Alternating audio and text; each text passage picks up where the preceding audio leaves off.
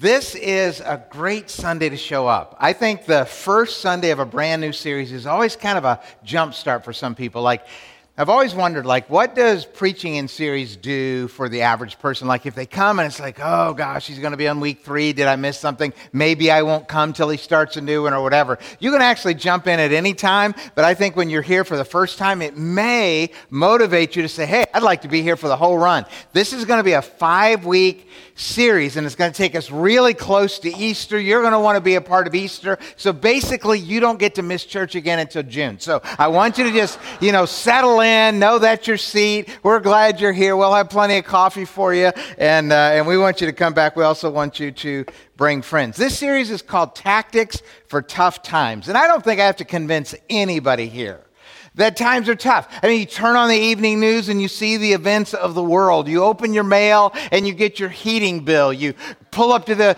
uh, gas station, you try to put gas in your car. You think about your own levels of stress and anxiety. And I think people are saying, like, I've never felt like just so wrung out. Like if you take a wet cloth and you turn it and you turn it and you turn it till no more water comes out. I mean, some people are saying to me, Brad, that's exactly how I feel. And that's exactly the reason for this series.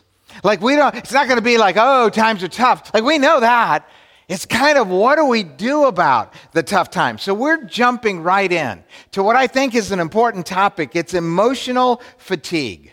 What do you do when you're emotionally frazzled? When you're emotionally frayed and fatigued. I mean, notice, I'm not talking about physical fatigue. There's a big, big difference between being physically tired and emotionally tired. When you're physically tired, all you need are a couple of days in Cancun. I mean, that's it. Like, you know, a couple nights sleep, somebody pat you on the head. I mean, you're good to go. Physical, you can take care of that. But sleep and rest will not address emotional fatigue. That's an inner kind of tired. I mean, how many of you know the difference between I'm tired, that's physical, and I'm tired? I mean, how many, like, there's a difference between the two. Wrung out from the inside out. What you need is a strategy to recharge your spiritual and your emotional batteries. And that's what we're going to talk about. We're going to look at solutions from God's Word. How do you keep going when you don't feel like going? Like when you say, I'm done, how do you end up not being done? I'm going to give you a couple of examples from the scripture just to kind of frame the topic for a minute, and then we'll dive in with some real strategies together. The first uh, story is about Jesus, and you need to understand, like, you know, Jesus, Son of God, and there were a lot of people who loved Jesus and a lot of people who followed Jesus in the scripture. But what we fail to understand is that most people were actually against Jesus like the crowds, like they loved the idea that he was this popular, like whatever, but at the end of the day, like the crowds were the one that yelled, crucify him. You need to know all through his ministry, people were criticizing him, people were condemning him, people were excluding him, people were trying to get him to stop teaching, they were trying to get him to stop doing miracles. Like, you know, people had demons, and he was like, casting demons out of people. Like, I don't even fully understand all that, but like Jesus was doing this cool stuff, but people are like, would you just knock it off? Some of it was because they were afraid of their own position in society. Like, if Jesus gets too popular, what will happen to our popularity? And they were threatened by Jesus. And others just didn't understand what he was about. And others thought that he was religiously, uh, you know, committing blasphemy by aligning himself as God who's come to earth in the form of a human. I mean, people just really didn't understand. And I want you to see it from Jesus' perspective. Like, can you imagine waking up every day with that kind of unrelenting criticism? Waking up every day with the unrelenting pressure to teach the masses something new, unrelenting leadership challenges. And then finally, some people starting to say they wanted him dead. Sounds a lot like being a pastor to me. I don't know. I mean, there's some days it's like, dude, this is just a hard road. It got to the place where the king, like the king, not just like somebody said, I want you dead, the king said, I want him dead. King Herod. And if you don't stop, I'm going to kill you. And Jesus responded, I will keep on. I mean, I think that's all we need to say. Just these words I will keep on. Say it with me. I will keep on. Jesus, like, I'm going to drive out demons, I'm going to heal people. And look when he's going to do it. I'm going to do it today. And I'm going to do it tomorrow. And I'm going to do it the next day. And then I'll reach my goal, which is to do these things. In any case, say it with me I keep going. Jesus had to be emotionally wrung out. And yet there was something in his core that allowed him to continue. That's example number one. Let me give you a second example. And this guy actually is a pastor. His name is Paul. He's a teacher of Christianity. He's one of the early leaders in Christianity. And he also had challenges, and then he made a particular decision about that. So check this out. Here's what this pastor said We're hard pressed on every side by troubles. In other words, wherever I turn, every side, I look this way, up, trouble, this way, tr- up, that way, trouble Everywhere you look, trouble. I'm surrounded by trouble, but not crushed. Huh. Not broken. Huh. We're perplexed. Yeah, me too. But we don't give up and quit. Huh. Hunted down. I'm not going to ask you to raise your hand, but I wonder if anybody in here, I probably don't want to know if you've ever been hunted down, but like hunted down, hunted down. But he didn't feel abandoned by God. I mean, this is huge. Yes, we get knocked down. Yes, we do. But we get up again and we keep going. Jesus and Paul both use the same phrase, we keep going.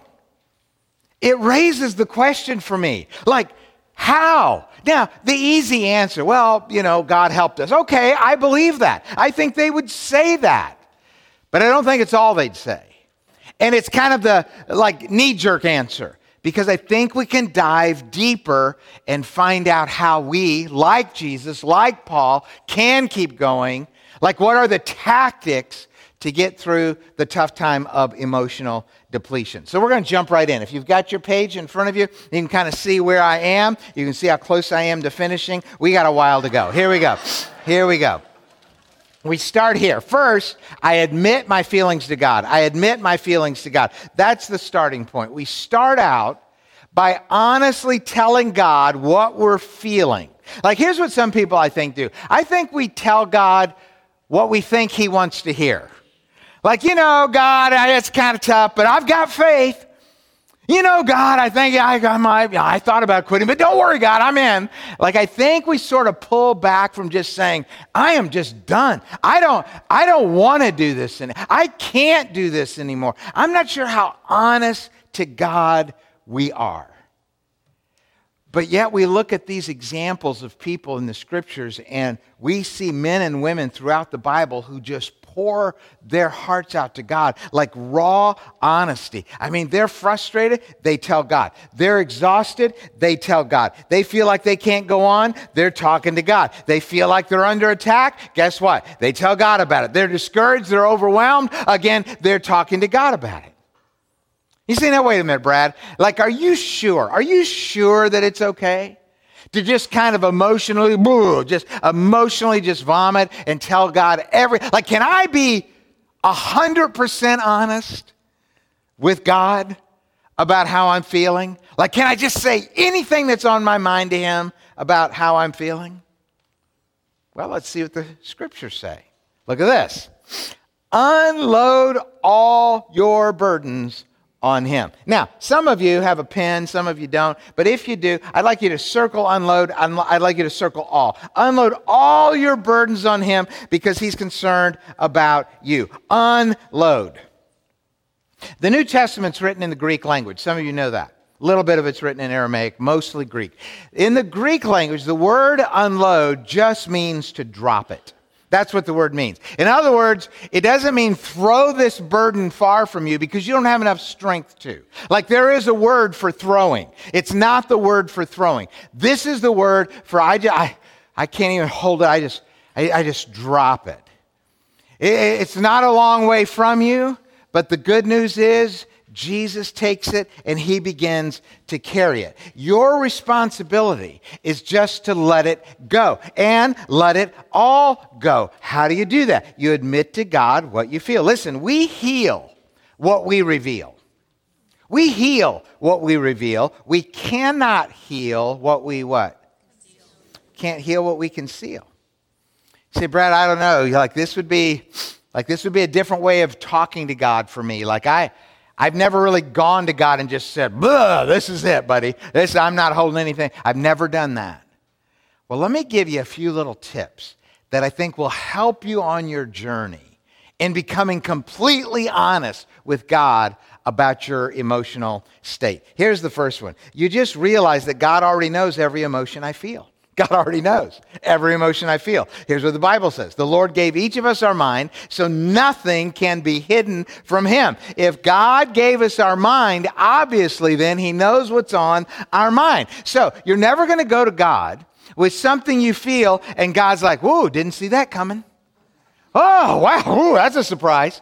It's never going to happen because He already knows what you feel. Here's the next one God understands my feelings better than I do. That's what the scripture says. The Lord knows what's in everybody's mind, and He what? He understands. Listen, I don't understand everything I feel sometimes. Have you ever just like had a feeling you're either blah or you're maybe even up, and it's like, not sure why. Don't know what's really going on here, but I just have these feelings that are a little confusing to me. That's never true for God.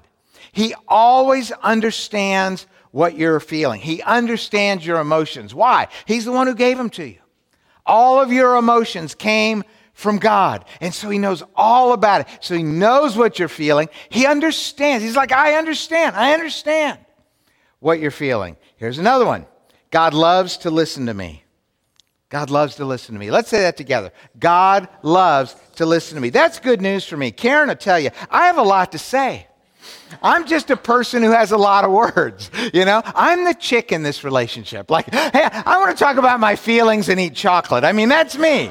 You know, if a Hallmark movie happens to be on in the background, so be it. So be it. So when the scripture teaches us that God listens, like that's good news for someone like me because I can always talk to him. Look what the Bible says. I love the Lord because he listens. He listens to my prayers. He listens to me every time I call to him. What does that mean? It means that he can handle my complaints.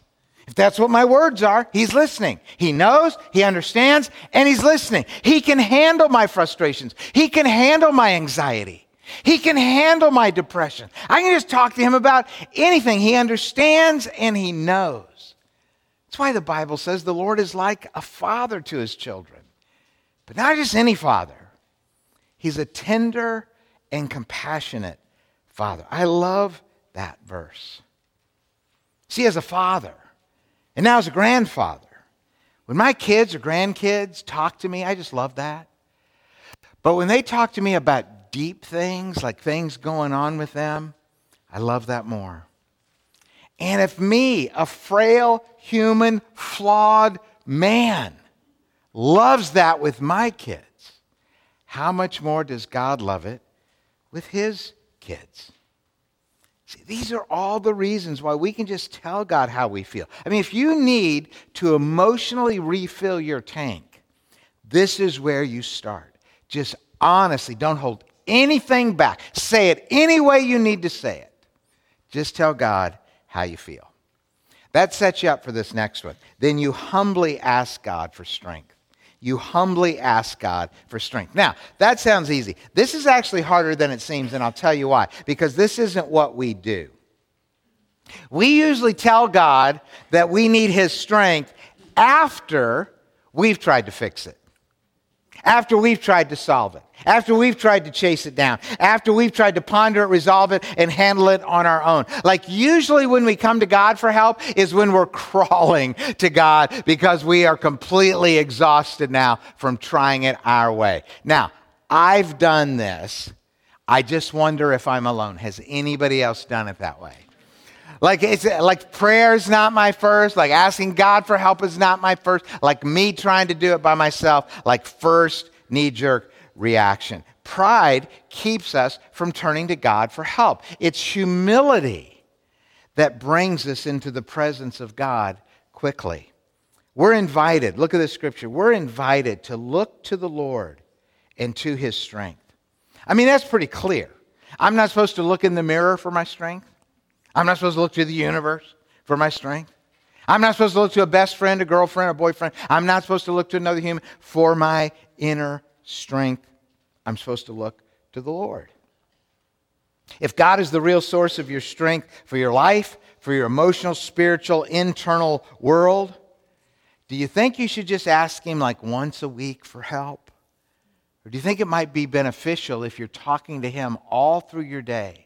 And all through the circumstances of your day, all through the needs of your day, and just asking for strength all day long, over and over again. God, I'm going into this meeting. It's really a significant meeting. Like this could make a difference for my future. Lord, I need your strength.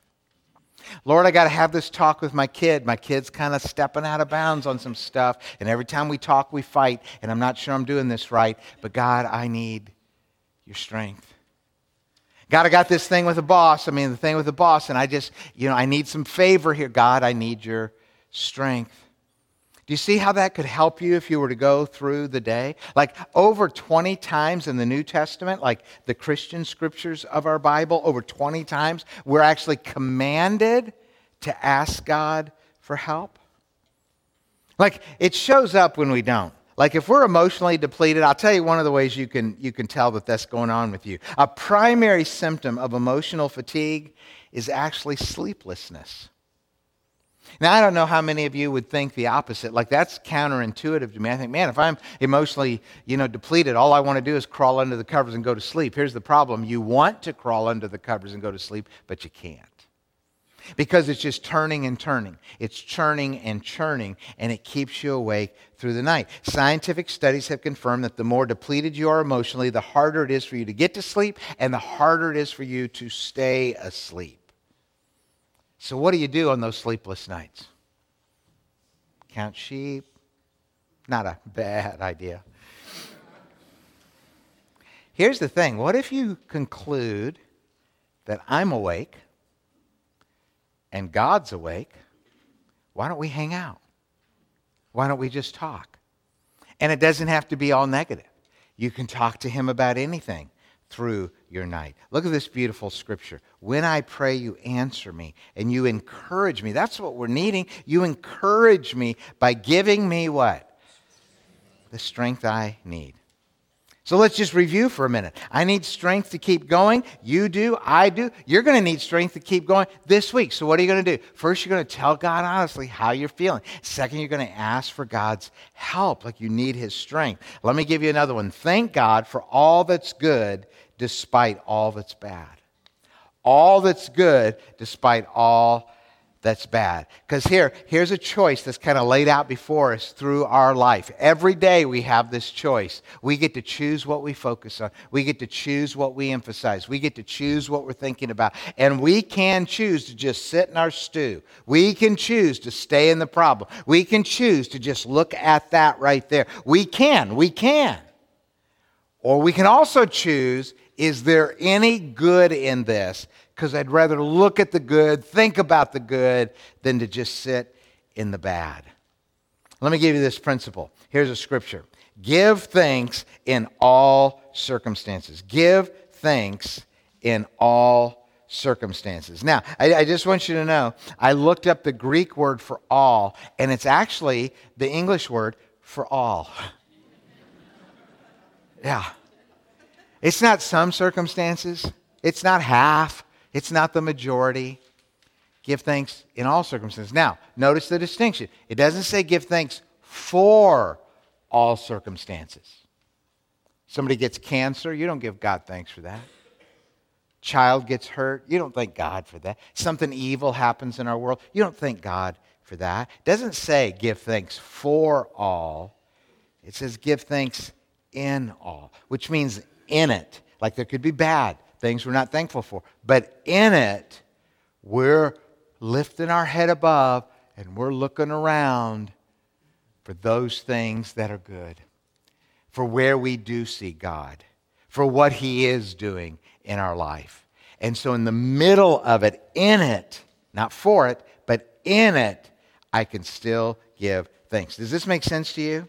Like we talked about the science of sleeplessness, there's a science related to gratitude. Like grateful humans tend to be the emotionally healthiest people in society.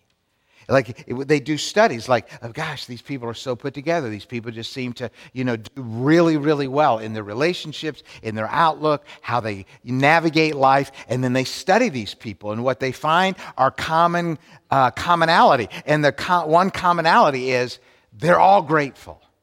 Like it's just one of the things. Like if you need a tactic, if you need a tactic to really raise your emotional life to another level, you need to get healthier in your emotional space. You need to get refilled in your emotional space. Like if there's one thing you could do that would begin to change your life today, it'd be sit down for five minutes and contemplate what you're grateful for.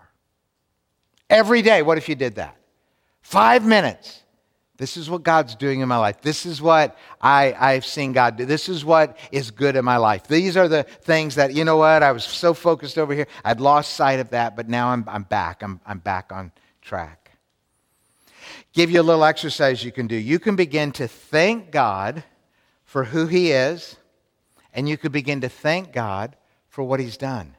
Like when we thank God for who He is, that's called praise. And when we thank God for what He's done, that's called thanksgiving. And we're called as the people of God to offer Him our praise and our thanksgiving. And there is a word that actually combines when we praise God and when we thank God, and it's the word worship.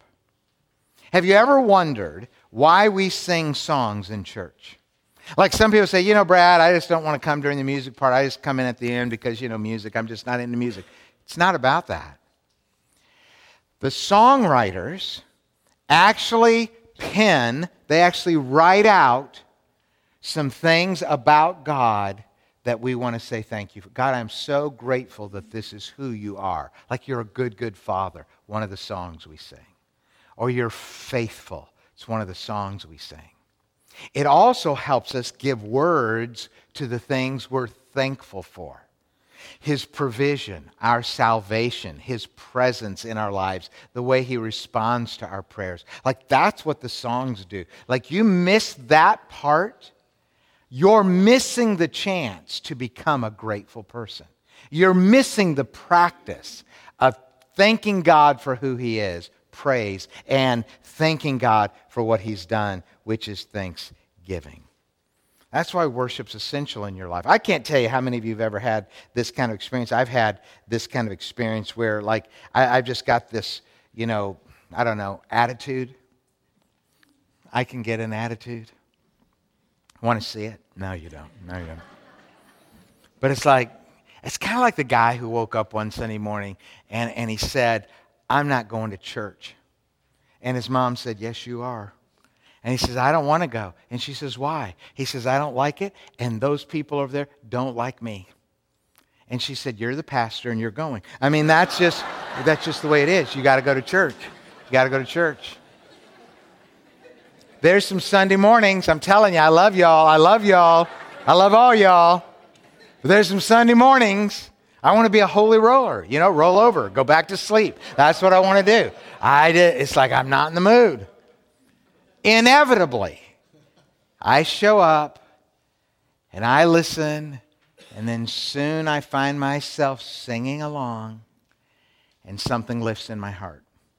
Like there's a connection between this whole gratitude thing, this whole praise God for who He is and thank God for what He's done. There's something about that. It's like a mind spirit connection. And when we tap into gratitude, we're doing something to our emotional presence. Look what King David said. So here I am in the place of worship, eyes open, drinking in your strength. Drinking in your strength. Look at the next verse. Those who worship God will be what? Will be encouraged. Look at this quote. The bigger God gets in my vision, the smaller my problems get. Does this make sense? We choose what we look at. So we come in, we worship, it lifts our spirit, it fills our tank, it gets our perspective right again. And then there's one more. Let me give you one more. Then we just stay focused on God. Now, this is huge. This is huge because I just talked about you come to church, you worship, and that's why. But in this new year, we've talked about something, and I've mentioned it several times in every message so far this year, and it's about having a walk with Jesus. And we've talked about what it means to have a daily relationship with Jesus. We've talked about how you talk to God and listen to God all through your day. You have this ongoing, growing relationship with Jesus. And I got to tell you, having a daily, all day walk with Jesus, this is how we stay focused on Jesus. Listen, if you just squeeze Jesus in to an hour on Sunday, you just limit him to an hour on Sunday, and then you just go on with your week with very little thought about him. Uh, first of all, could you ever really have a relationship with someone on those terms? And the answer is no.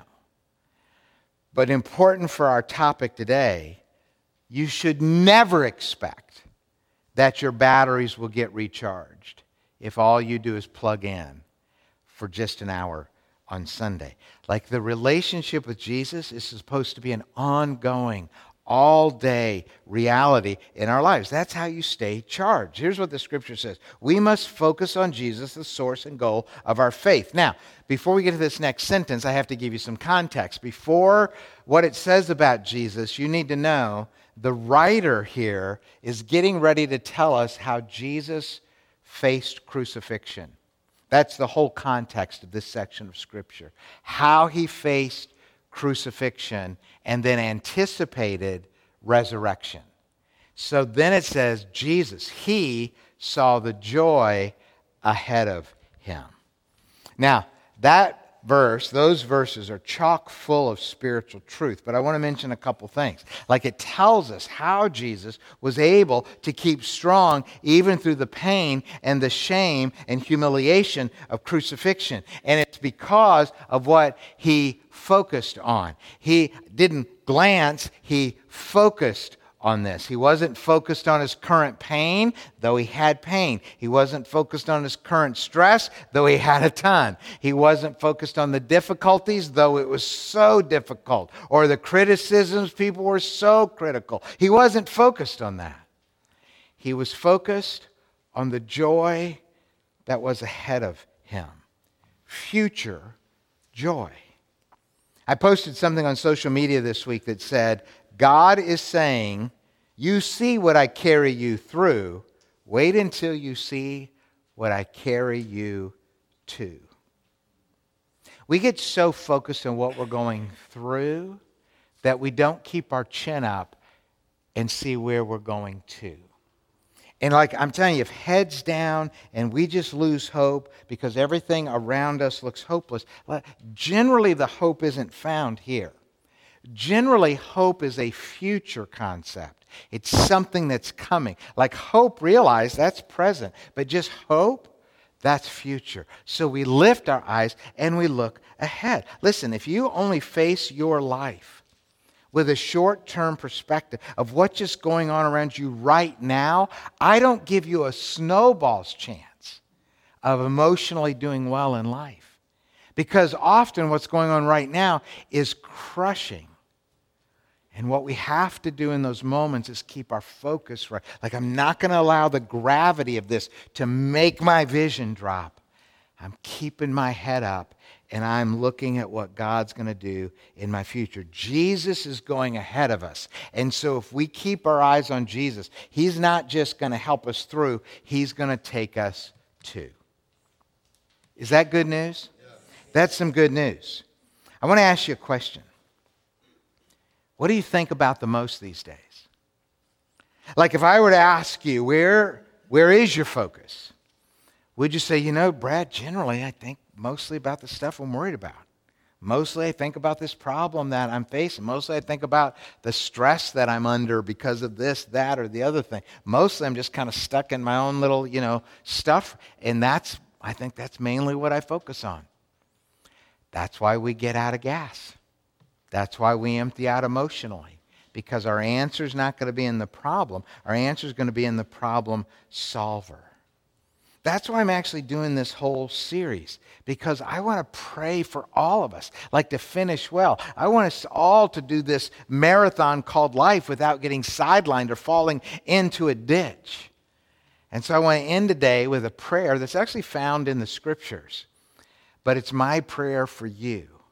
And here it is We're praying that you will be filled with all God's mighty, glorious strength.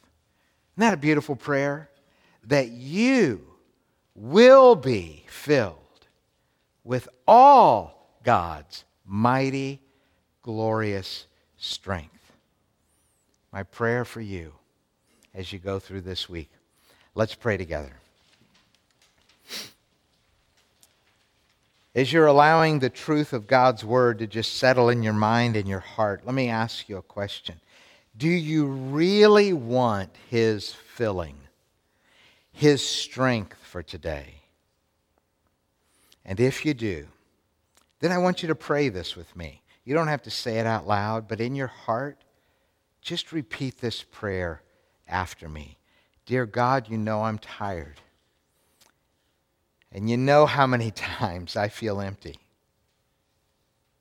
I feel like I don't have what it takes to keep going.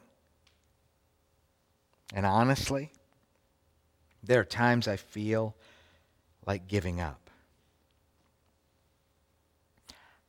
I need your power in my life. I want your presence in my life. I know you're a good father. I know you love me. Thank you for that.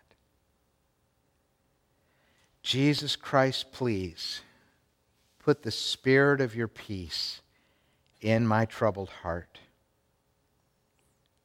I'll keep my eyes focused on you because you're the one my help comes from. I can't do it on my own. I humbly ask you for strength today. In Jesus' precious name we pray.